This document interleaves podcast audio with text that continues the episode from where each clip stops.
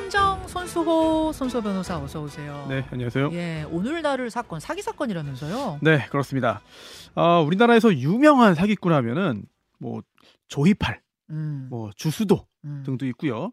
그리고 또 좀 더 예전으로 가면은 장영자, 장형자. 아주 예전으로 가면 봉이 김선달도 있습니다. 근데 최근에는 네네. 더 유명해진 역대급 인사가 나왔잖아요. 그렇죠. 예, 전청조. 그렇죠, 네, 그렇죠. 사, 예, 그 사건이 있었는데 어, 전청조 사 건 벌어진 지 얼마나 됐다고 또 희대 사기꾼이 나타났습니까? 그렇습니다. 네, 또 나왔는데요.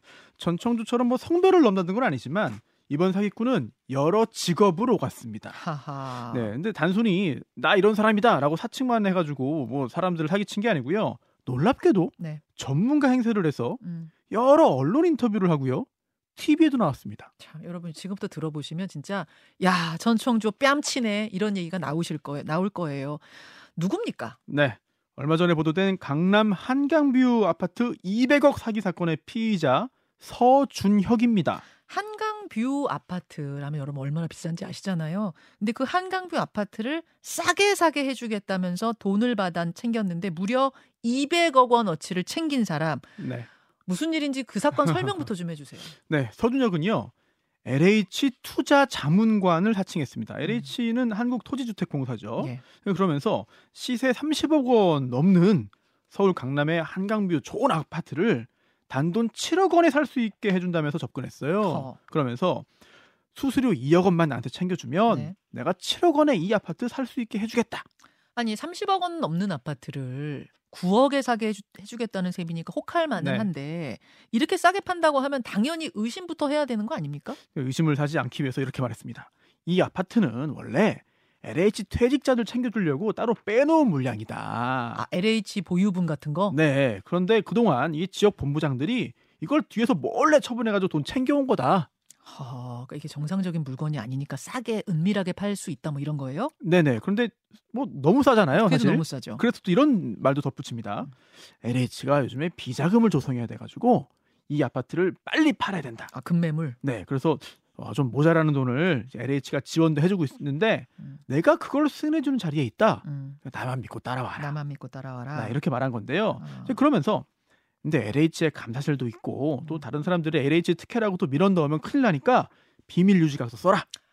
당신한테만 주는 엄청난 기회니까 대신 비밀 유지해라. 각서 써라. 네. 그러면서 계좌이체 대신에 현금이랑 수표를 받았습니다.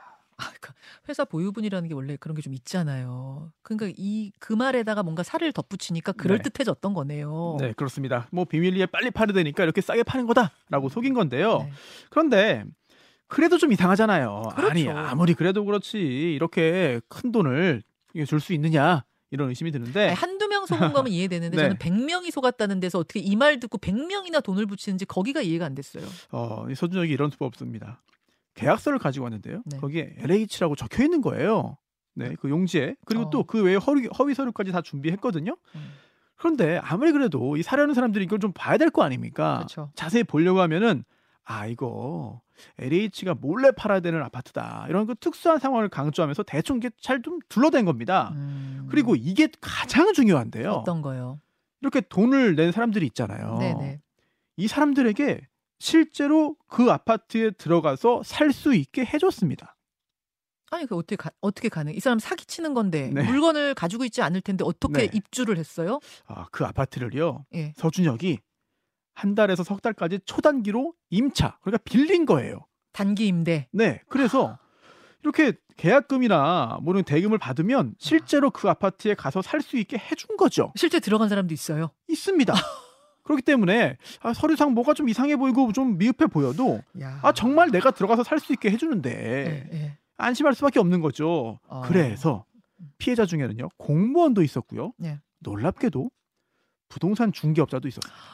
부동산 중개업자도 사기를 당했어요. 그렇습니다. 야. 초단기 이제 임대차를 악용한 범죄죠. 하기는 전청조도 그 네. 시모 아파트에 월세 3,500만 원 내고 3개월 단기에 그렇습니다. 임대했다고 제가 들었는데 네, 사기에 악용되는 거죠. 그럼 그렇게 진짜인 줄 알고 입주했던 그 네. 사람들은 그 단기 단기 임대 기간 끝나고는 어떻게 됐어요? 어, 당연히 쫓겨나는 거죠. 음. 그래서 자기 집이라고 내가 이걸 샀다고 생각하고 살고 있던 사람들이 아니 갑자기 이 집에 진짜 주인이 나타나 가지고 당신 계약 기간 끝났는데 나가야 됩니다.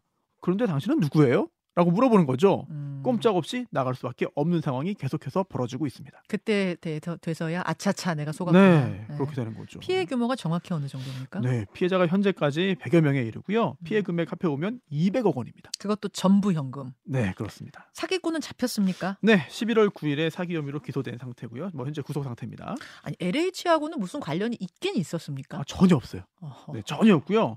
근무한 적도 없었고 또 LH에는 아예 투자 주식 자문관이라는 직책 자체가 없었어요. 싹다 어. 거짓말이었고요.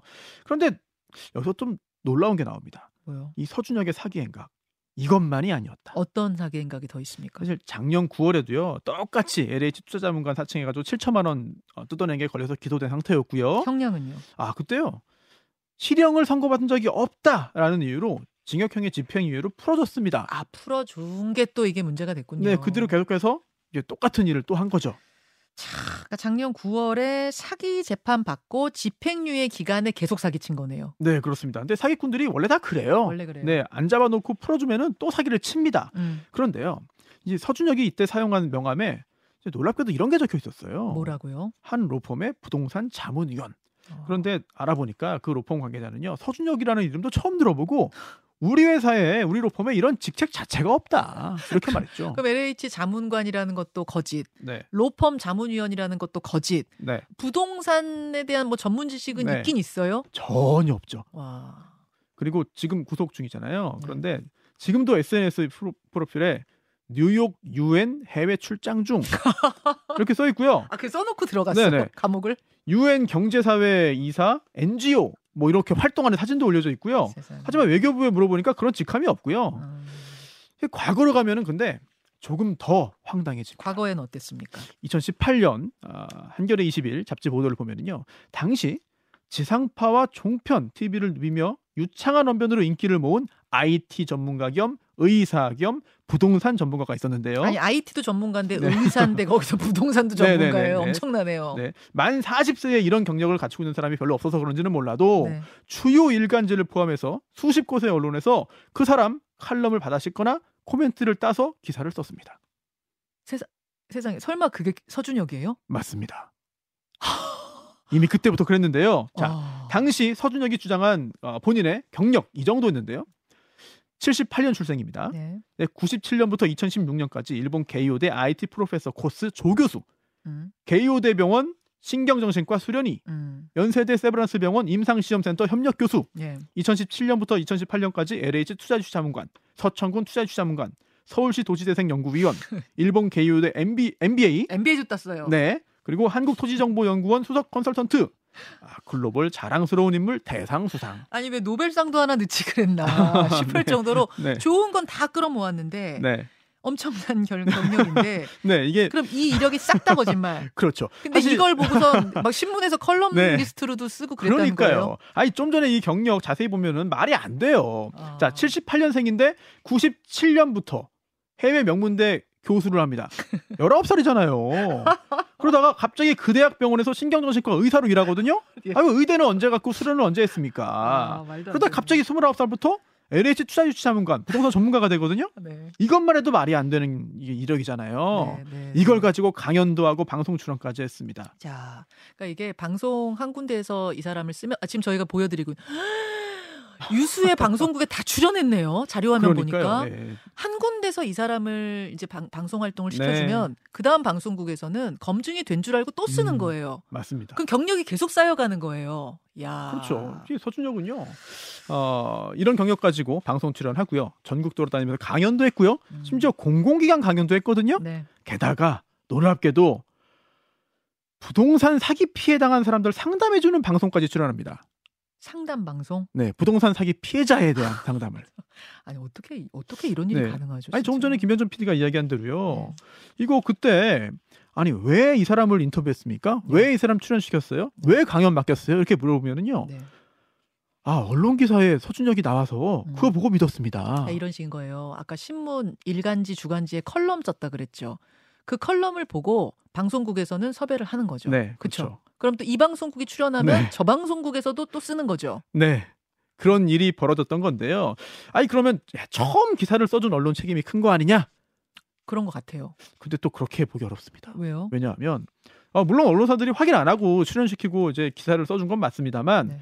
이거 역시 서준혁의 사기였어요. 그건 또 무슨 말입니까? 언론 홍보 대행사에 돈을 주고 부탁을 한 겁니다. 아, 그러면서요. 내가 자신이 네. 직접 쓴 기사를 주면서 홍보 대 행사에 넘기고 홍보 대행사가 여러 언론사에 돈을 주면서 그대로 쉽게 한 거거든요. 아 홍보 대행사가 그러니까 기자들을 뭐 속, 속인 셈이 되네요. 아, 근데 사실 이것도 매수라고 보긴 좀 어렵습니다. 음. 자, 왜냐?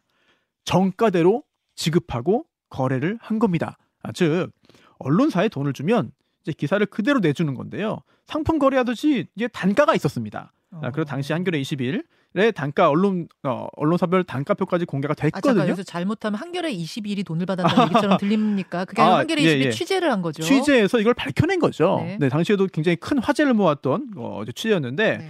이제 단가에 따라 가지고 정해진 대로 돈을 주면은 실어준다. 음. 서준혁이 이거를 이용한 겁니다. 음. 아니 이게 참 이게 사실은 기가 막힌 일입니다, 여러분. 이런 일이 있을 수 있어서는 안 되는데 이런 일들이 벌어지곤 했다는 건데 사실관계 확인도 안 하고 네. 그렇죠. 돈 받고 이 사람을 썼다는 거예요. 네, 그렇습니다. 그래서 그때 어, 한겨레 21이 시험도 했어요. 이 인터넷 검색만 하면은 완전히 가짜인 걸 쉽게 알수 있는 뉴스, 가짜 뉴스 만들어 가지고 음. 이거를 어, 세 곳에다가 의뢰했거든요. 돈을 주면서 네. 두 곳이 그대로 기사를 내줬습니다. 세상에. 네. 그래서 서준- 서준혁이 처음에요. 의사 출신 부동산 전문가 서준혁이 예. 언제 언제 어느 마트에서 강연한다 예. 이런 기사를 처음에 실었고요. 예. 이런 게 많아지니까 나중에는 신분 확인도 안 하고 출연시킨 겁니다. 아, 저는 이 사실은 이, 이게 제 저도 언론인으로서 정말 믿을 수 없는 일인데 네. 명색이 언론인데 돈만 주면 그대로 기사를 실어주는 그런 네. 언론들도 존재했다는 거예요. 그러니까요. 사실 기사를 가장한 광고는 법으로 제재할 수 있거든요. 네. 그래서 지금도 그런 일들이 벌어지고 있습니다. 음. 유령 매체들도 간혹 가다가 여기에 걸리기도 하고요. 그런데 이게 진짜 기사인지 가짜 기사인지 뭐 광고인지 구분하기 애매한 경우도 없지 않아요. 그래서 음. 지금도 아, 돈 내면은 상 주겠다. 음, 뭐 음. 인터뷰 시- 실어줄 테니까 찬조해라. 이런 연락들이 굉장히 많습니다. 하... 네, 자주 받지 않습니까? 저요? 네. 무슨 말이에요, 그게? 아, 아, 변호사들, 의사들한테는 대단히 많이 옵니다. 이른바 뭐 쇼, 뭐 닥터 이런 아니 식으로. 뭐꼭 그렇게 그렇다기보다는 음. 어, 언론의 노출을 원하는 예, 예. 그런 전문직들을 상대로 해 가지고 장사를 하는 그런 경우들이 굉장히 많습니다. 아, 언론사에서. 네, 상도 그렇고요. 야, 참 있어서는 안 되는 일들이 벌어지고 있다는 얘기인데 네. 이렇게 전문가 행사를 했는데 그걸 아무도 몰랐던 거예요. 사실 뭐 의심한 사람은 있었어요. 그리고 음. 문제 제기한 사람도 있었는데 이때 서준혁은 이런 수법을 씁니다. 어떻게요? 직업을 바꿔버립니다. 어떤 식으로요? 아니 걸리면은요 예. 잠깐 이제 좀 쉬는 거죠. 예, 숨어 있다가 예, 예. 다른 직업 그리고 다른 직함 들고 나서 사기를 이어간 건데요. 음, 한겨레 21이 폭로하기 2년 전이 2016년에도요. 네. 한번 걸렸어요. 그때 의사 사칭하다 걸렸거든요. 예. 일본 게이오대병원 정신과 의사 사칭하다가 그땐 어떻게 걸렸어요? 사실 이렇게 의사들이 뭐 학회 세미나 자주 참석하잖아요. 네, 네. 그런데 이제 서준혁도 의사 행사하면서 참석을 했고 음, 언론에 칼럼까지 썼는데 음. 당시 그 박근혜 정부에서요 원격으로 도입 추진하면서 일본의 의료 IT 잘하는 전문가를 이제 그 찾아낸 겁니다. 음, 그래서 인터뷰 많이 하다가 의학 전문지에 의해서 들통이 난 거예요. 음. 근데 그때 서준혁을 믿고 출연시킨 관계자들이 굉장히 큰 충격을 받았습니다. 어. 왜냐? 와, 내가 의사 많이 만나보지만 이 사람은 그냥 딱 보면 100% 의사다. 그냥 의사였다. 놀랐습니다, 근데 다들. 원래 사기 당하려면 뭐에 씌인 듯이 그렇게 사기 당해요. 그러니까요. 근데 예. 그렇게 들통난 지 얼마 지나지 않아서 이번에는 부동산 전문가로 다시 방송에 나온 거죠. 아니 원래는 뭐 하던 사람? 원래 정치는 원래요. 뭐예요? 원래 동대문에서 옷 팔았습니다. 아, 네. 의- 의류 팔았어요. 네네, 의류 제작 관련된 일을 했는데요. 아. 근데 그때도 상인들한테 5천만 원 사기 쳐가지고 재판으로 갔어요. 예, 예. 그런데 아, 그 전에 실형 선고받은 적이 없다는 등의 이유로 역시 집행유예를 풀려났습니다. 음. 그 후에 의사, 부동산 전문가, IT 전문가 행세하면서 계속 사기를 이어온 거죠. 참 악질 사기범. 이번에는 쉽게 못 나오겠죠? 어, 그렇습니다. 피해자도 많고요. 또 200억 원 손해를 끼쳤기 때문에 이게 다 변제되지 않는 한 음. 꽤 오래 아, 감옥에 남아 있을 것으로 보이고 또 그렇게 돼야 되는데 음. 서준혁은 지금 이렇게 말하고 있어요. 아, 제가 지자체 자문관 사칭한 거는 인정합니다. 하지만 주범은 따로 있습니다. 음. 라는 아, 사기꾼 특유의 책임을 돌리는 이상한 말을 하고 있죠.